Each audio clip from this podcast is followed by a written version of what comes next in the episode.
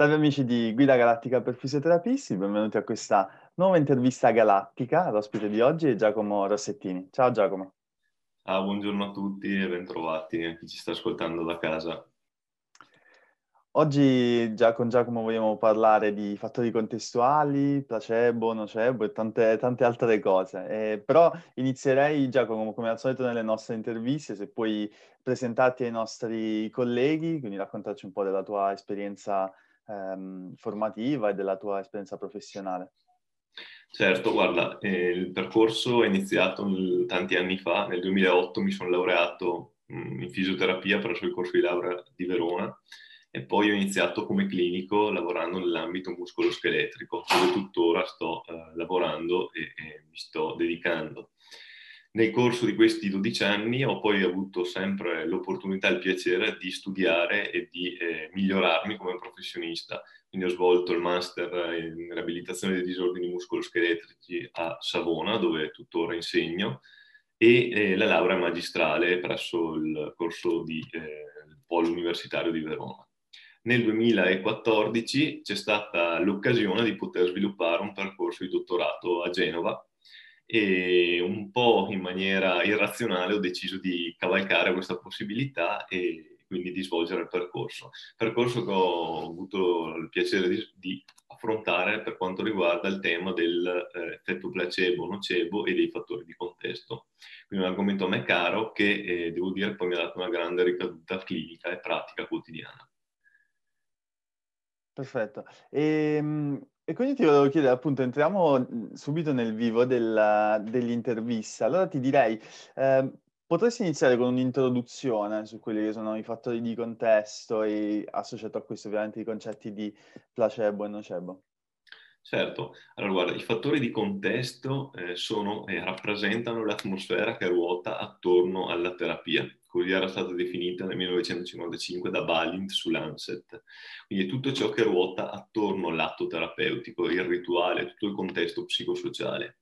In corso de- d'opera poi diversi autori hanno cercato di definire questi fattori di contesto, in particolare Zelda di Blasi, ma ce ne sono molti altri, Thor Wager, la professoressa Luana Collocca, il professor Fabrizio Benedetti, sono riusciti a creare un corpus di fattori di contesto eh, che siamo riusciti poi nel 2016 a sintetizzare in cinque grandi domini, che sono le caratteristiche del clinico, le caratteristiche del paziente, le caratteristiche della relazione tra paziente e clinico, le caratteristiche dell'intervento, inteso non tanto in che cosa si fa, ma come lo si fa, quindi come si somministra una determinata terapia, ed infine le caratteristiche del setting sanitario.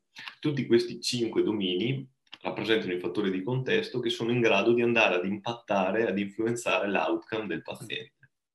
Chiaramente a seconda del tipo di utilizzo che si fa di questi fattori di contesto, che di per sé sono neutri, si possono creare dei contesti positivi o negativi. Se il contesto che io creo nel momento in cui interagisco con il mio paziente, nel, nel momento in cui entra in ambulatorio a quando esce, è un contesto positivo, possiamo parlare di contesto di tipo placebico, quindi un contesto che dà un effetto positivo impattante sull'outcome. Nel caso in cui invece il contesto sia negativo e quindi eh, l'utilizzo dei fattori di contesto o sia casuale o trascurato, la possibilità è quella di creare un contesto di tipo nocebico che ha un grosso peso nell'influenzare negativamente l'esito clinico del proprio atto terapeutico. Quindi a differenza di quello che si diceva in passato, dove il concetto di placebo era associato all'idea di una terapia finta, shame, fake, qualcosa di non terapeutico, in questo caso le, le moderne neuroscienze ci suggeriscono invece di interpretare gli effetti placebo gli effetti nocebo come gli effetti del contesto che si accompagnano alla somministrazione di una terapia. Chiaramente, se siamo professionisti sanitari, la terapia deve essere di comprovata efficacia scientifica. Certo. E ehm, quanto è importante per un, per un fisioterapista che lavora nel settore muscoloscheletrico conoscere eh, i fattori di contesto, conoscere questi concetti poi da associare alla pratica clinica? Personalmente lo ritengo fondamentale, ma se guardiamo anche i dati della letteratura siamo ulteriormente confortati. Come fisioterapisti ci occupiamo di pazienti con dolore e con diverse tipologie di impairment muscoloscheletrici. Generalmente questi impairment sono di tipo soggettivo, pensiamo al dolore, la soddisfazione, l'esperienza che il paziente ha. Bene, tutti questi outcome di tipo soggettivo sono fortemente influenzati dal contesto come professionisti eh, riabilitativi molto spesso ci si concentra soltanto sulla tecnica, sulla bontà dell'approccio eh, culturale che si sceglie di sposare. No, oh, preferisco l'esercizio, la terapia manuale, preferisco la terapia fisica a ehm, altri tipi di strategie riabilitative trascurando molto spesso il contorno all'interno del quale viene inserito l'atto terapeutico. Non dico che questo sia sbagliato, ma sicuramente è un qualcosa che eh, rischia di sminuire il proprio intervento, perché se non curiamo il contesto, il rischio è che poi la traiettoria terapeutica possa andare non a favore del paziente. Quindi è fondamentale formarsi nell'atto eh, tecnico specifico, ma è fondamentale anche conoscere il contesto. Quindi sicuramente i fisioterapisti devono conoscere il contesto e utilizzarlo in maniera coscienziosa e volontaria, settando i diversi fattori di contesto così come settano i parametri della propria tecnica. Per esempio in una mobilizzazione articolare settano quanto rimanere in termini di durata, quanta intensità di forza dare, quanta frequenza dare nella tecnica, parimenti anche il contesto può essere modulato, sempre per il beneficio del paziente. Certo. Ti dirò anche di più, ti dirò anche di più che eh, è fondamentale saperlo perché se guardiamo per esempio i dati, sappiamo ad oggi che nel caso dell'osteoartrosi, per quanto riguarda il dolore, la terapia specifica ha un peso molto minore rispetto agli elementi di contesto e quelli che si chiamano fattori confondenti. Il peso totale di questi è del 75%, quindi tre quarti della terapia è data da contesto più confondenti. Voglio fare una specifica perché non è tutto oro quel che luccica, in quanto dobbiamo comunque sapere che esistono dei confondenti che vanno a sporcare i dati, sono dei peccati originali, se vuoi, eh, presenti all'interno di ogni atto terapeutico. Per esempio, faccio alcuni esempi, sono la storia naturale del disturbo, cioè la traiettoria terapeutica, la traiettoria naturale di, di una determinata patologia con la quale ci interagiamo, la regressione verso la media, i bias di, del clinico e del paziente, la presenza di eventuali cointerventi che possono andare a modulare. Un esempio classico è il paziente che ha una sciatalgia che concomitantemente all'atto fisioterapico associa la terapia cortisonica e magari migliora. Non si, certo. possiamo dire che migliori solo per eh, terapia fisioterapica, perché c'è una forte interrelazione tra entrambe le terapie con le quali interagisce. Quindi non è tutto oro quel che luccica, ma dobbiamo sapere che confondenti e contesto pesano molto molto di più rispetto alla componente specifica della terapia. Certo. E ehm, invece, la prossima domanda volevo scendere un po' più nella parte un po' più pratica. Ehm, diciamo per un fisioterapista poi, come possiamo ehm, integrare queste conoscenze dei fattori di contesto e soprattutto poi ottenere quell'effetto positivo placebo di cui parlavi prima all'interno del nostro piano riabilitativo? Un'immagine che utilizzo spesso per spiegare eh, e per rispondere a questa domanda è, è quella della camminata, no? Come fisioterapisti e come professionisti sanitari dobbiamo percorrere un cammino su due strade parallele che a un certo punto si intersecano. Queste strade riguardano da un lato il che cosa facciamo, dall'altro il come lo facciamo. Allora la domanda che risponde al tema di che cosa lo facciamo, che cosa facciamo sostanzialmente riguarda la specificità del nostro ragionamento clinico ed è quella che svolgiamo quotidianamente. Ci chiediamo per esempio se quel paziente fa per noi oppure no, se c'è una red flags e quindi dobbiamo fare un referral.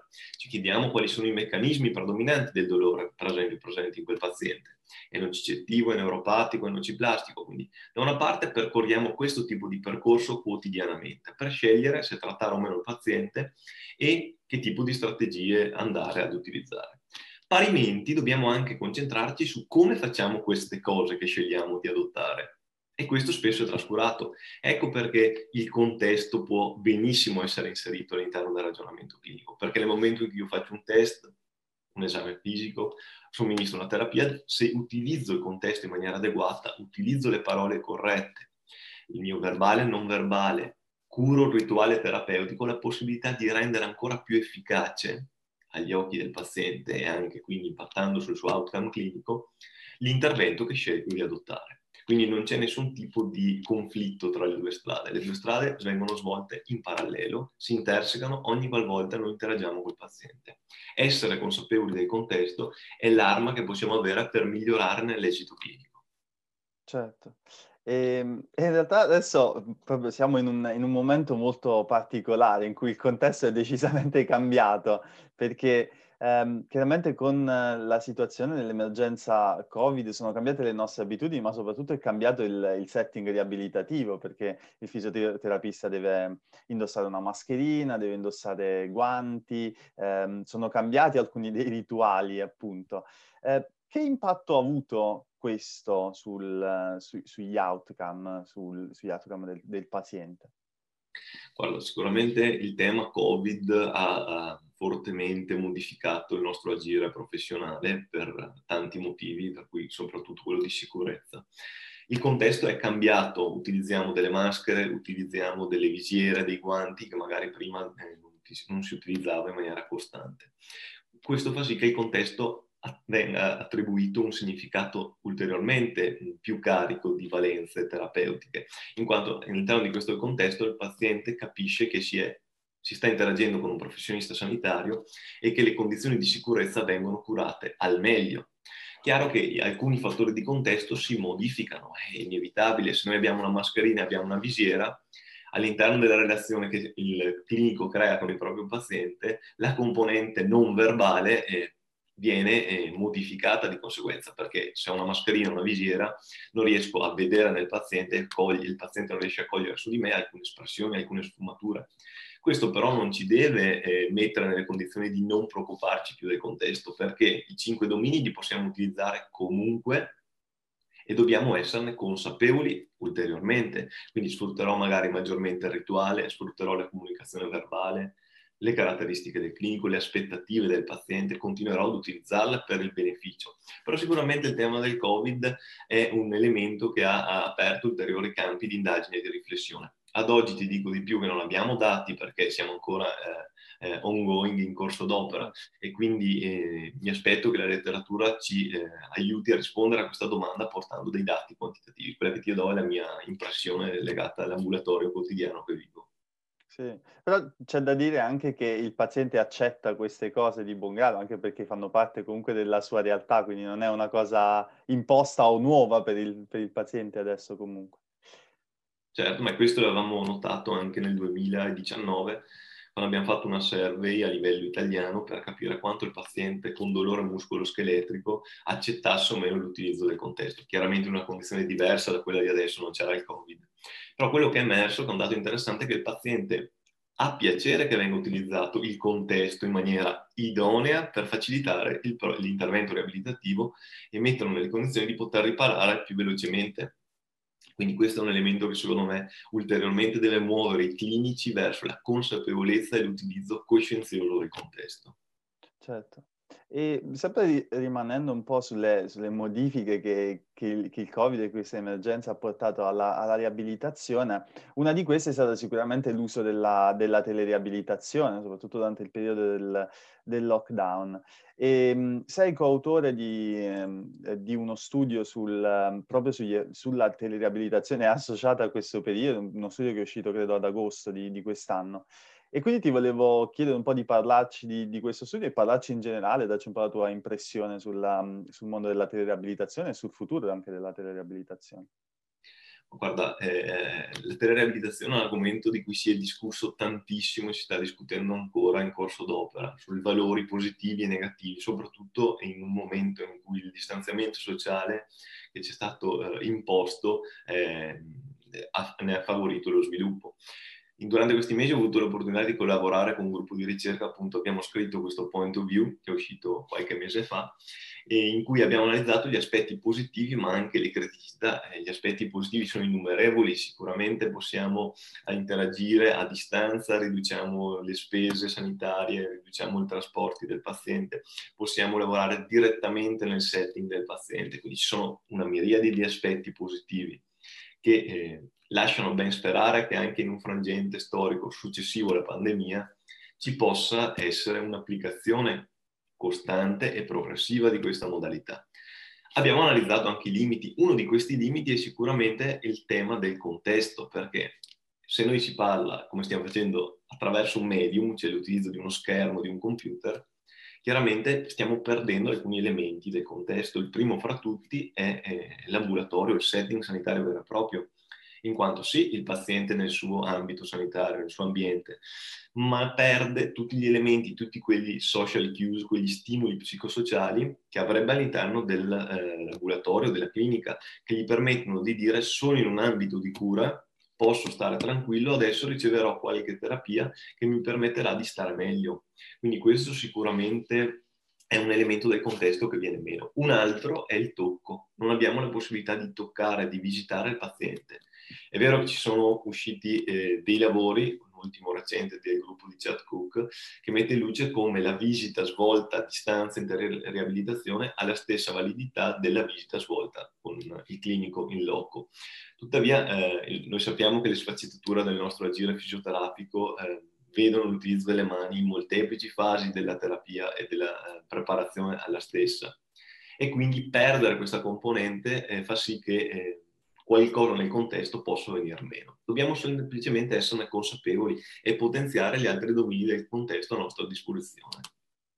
Certo, e, ehm, e, quindi pensi che in un futuro ci sarà un utilizzo maggiore? Anche eh, poi nel paper si parlava anche molto pro- proprio dei costi sanitari, ecco, ehm, che ovviamente sarebbero diminuiti per il, per il, sistema sanitario nazionale qualora si offrisse questa, questa prospettiva al paziente. Io credo che eh, le possibilità affinché venga sviluppata sono molto alte, in quanto eh, ci sono molti aspetti positivi, quello dei costi è un tema importante e quanto in ogni contesto culturale e nazionale potrà essere fatto dipende molto anche dalle possibilità di partenza, quindi magari in altri tipi di contesti anglosassoni, mi viene da pensare, sarà molto più facile svilupparlo rispetto ad un contesto italiano, ma eh, gradualmente le, le, condizioni potranno essere messe in essere perché eh, anche la telereabilitazione possa essere applicata in maniera costante. Non dico magari su ogni paziente per ogni patologia in maniera costante, eh, ma sicuramente come strumento integrativo, penso a tutte quelle patologie croniche, anche non muscoloscheletriche, i follow-up cardiorespiratori, eh, il monitoraggio di esercizi terapeutici eh, svolti a distanza, facilitano soprattutto quei pazienti che magari vivono in zone rurali o non eh, vicine agli ambiti, eh, ai setting sanitari, agli ambulatori clinici, li facilitano perché possono essere monitorati costantemente. Anche il fatto di monitorare un paziente crea contesto, quindi ulteriormente è un vantaggio che possiamo utilizzare. Come ultima domanda, Giacomo, volevo eh, parlare del tema del, dell'etica, eh, profe- dell'etica, professionale associata al, al, concetto di placebo. E quindi ti volevo chiedere eh, qual è la tua opinione al riguardo e anche qual è eh, il punto di vista della, della comunità scientifica su questo. Guarda, parto subito dicendoti qual è il mio punto di vista, che è anche quello che abbiamo fatto emergere in tutti gli articoli che abbiamo scritto col gruppo di ricerca. L'utilizzo del contesto e dei fattori di contesto non è una scusa per somministrare terapie finte o di non comprovata efficacia scientifica. Lo dico e lo ripeto, come professionisti sanitari dobbiamo applicare la miglior evidence presente e arricchirla con un contesto sanitario positivo, evitando il contesto sanitario negativo. Quindi, come fisioterapisti, la risposta trova una, um, eh, la riflessione trova una risposta eh, concreta. Il tema dell'etica è fortemente dibattuto soprattutto all'interno dell'ambito medico, più quindi sanitario ad ampio respiro, perché si, delle, eh, si possono utilizzare dei placebo intesi come una pillola finta priva di principio attivo cosa che nell'ambito riabilitativo facciamo fatica a fare perché qualsiasi atto manuale ed esercizio è fortemente connaturato da una componente specifica e dei fattori di contesto che non riusciamo a distinguere. Ed è il motivo per cui tutti i trial che hanno provato ad inventare e a testare dei placebo in fisioterapia e in terapia manuale sono risultati scadenti e inefficaci. Nell'ambito sanitario è più semplice nell'ambito medico, perché da una parte io posso avere la mia pillola col principio attivo, dall'altra la pillola senza il principio attivo. Fatta questa premessa, la comunità scientifica si sta interrogando se è etico o non sia etico applicare queste pillole finte in pazienti con diversi tipi di disturbi. E quindi da una parte c'è la fazione che eh, è fortemente a favore, perché dice comunque aiuta a migliorare l'outcome, dall'altra invece una parte che dice no, non va bene perché eh, non stiamo creando le condizioni per un consenso informato reale e quindi andiamo a violare il principio di autonomia che è un principio bioetico fondamentale. All'interno di questo dibattito scientifico-culturale molto ricco eh, sono state proposte alcune soluzioni.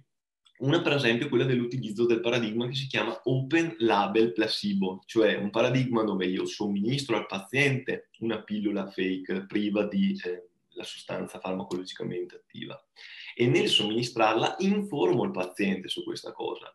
Gli dico anche che quello che conta è il rituale terapeutico. È fondamentale che, le, che il paziente lo prenda tutti i giorni quella pillola e che associ eh, un importante valore all'atto di somministrazione, si concentri sul colore, sulla forma, sul sapore. Quindi anche se la componente cognitiva legata all'aspettativa esplicita viene meno, perché so che non ha nulla, mm. questa ritualità eh, informata e svolta in maniera consecutiva nei diversi giorni eh, è un paradigma che è stato eh, favorito e che è stato ehm, sostanzialmente eh, proposto a livello scientifico. Ci sono diversi trial, uno anche che fa, ha fatto il gruppo di Ted Kapchuk nel 2016 uscito su Pain, eh, su pazienti con low back pain cronico, dove si vede che l'utilizzo di questo open label placebo aiuta il paziente a ridurre il dolore e disabilità.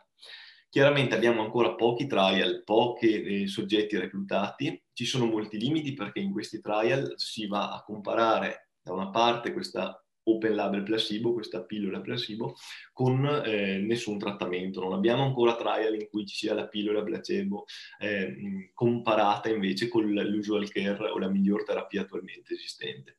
Quindi ci sono tanti limiti e la ricerca è in divenire, però comunque è uno stimolo interessante.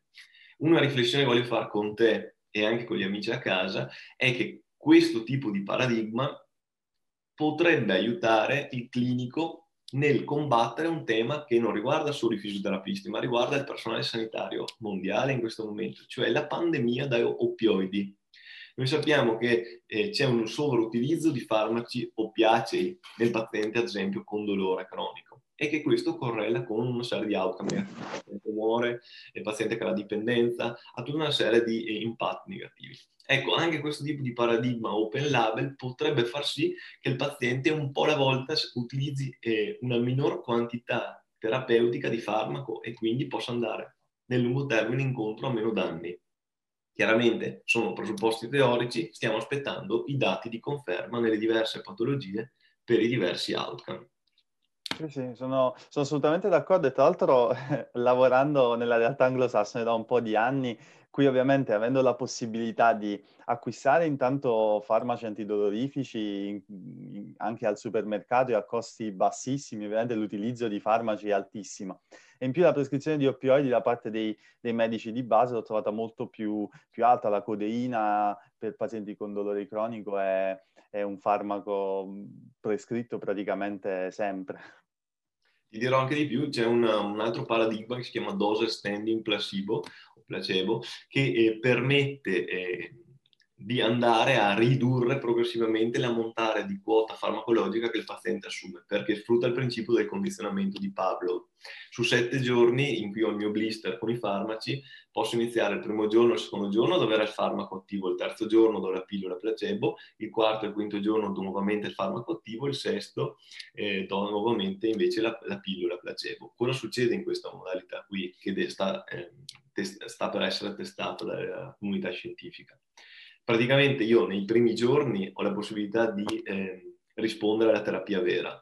Al terzo giorno rispondo per il principio del condizionamento che ho preso a rispondere positivamente, ad esempio, a quel determinato farmaco, quindi rispondo anche alla pillola che è priva della sostanza farmacologicamente attiva.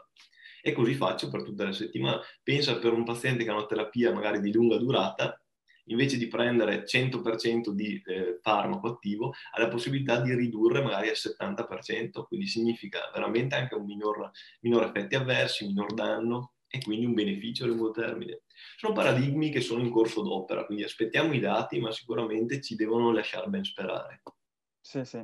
Perfetto Giacomo, grazie, grazie mille per aver partecipato alla nostra intervista. Ti volevo solo chiedere un'ultima cosa. Qualora qualcuno dei nostri colleghi fosse interessato a contattarti e chiederti magari più informazioni, qual è il modo migliore per poterti contattare? La modalità migliore è quella di eh, potermi scrivere una mail direttamente, quindi a giacomo.rossettini.gmail.com, eventualmente possono seguirmi su Twitter per qualsiasi cosa sono a disposizione. Ringrazio tutti gli ascoltatori a casa e anche Paolo e tutto il vostro gruppo per l'opportunità di parlare di questo tema a me caro. Sì, figurati Giacomo, grazie, è stato un piacere. E grazie a tutti voi per essere stati con noi e ci vediamo alla prossima intervista galattica. Ciao a tutti. Buona continuazione.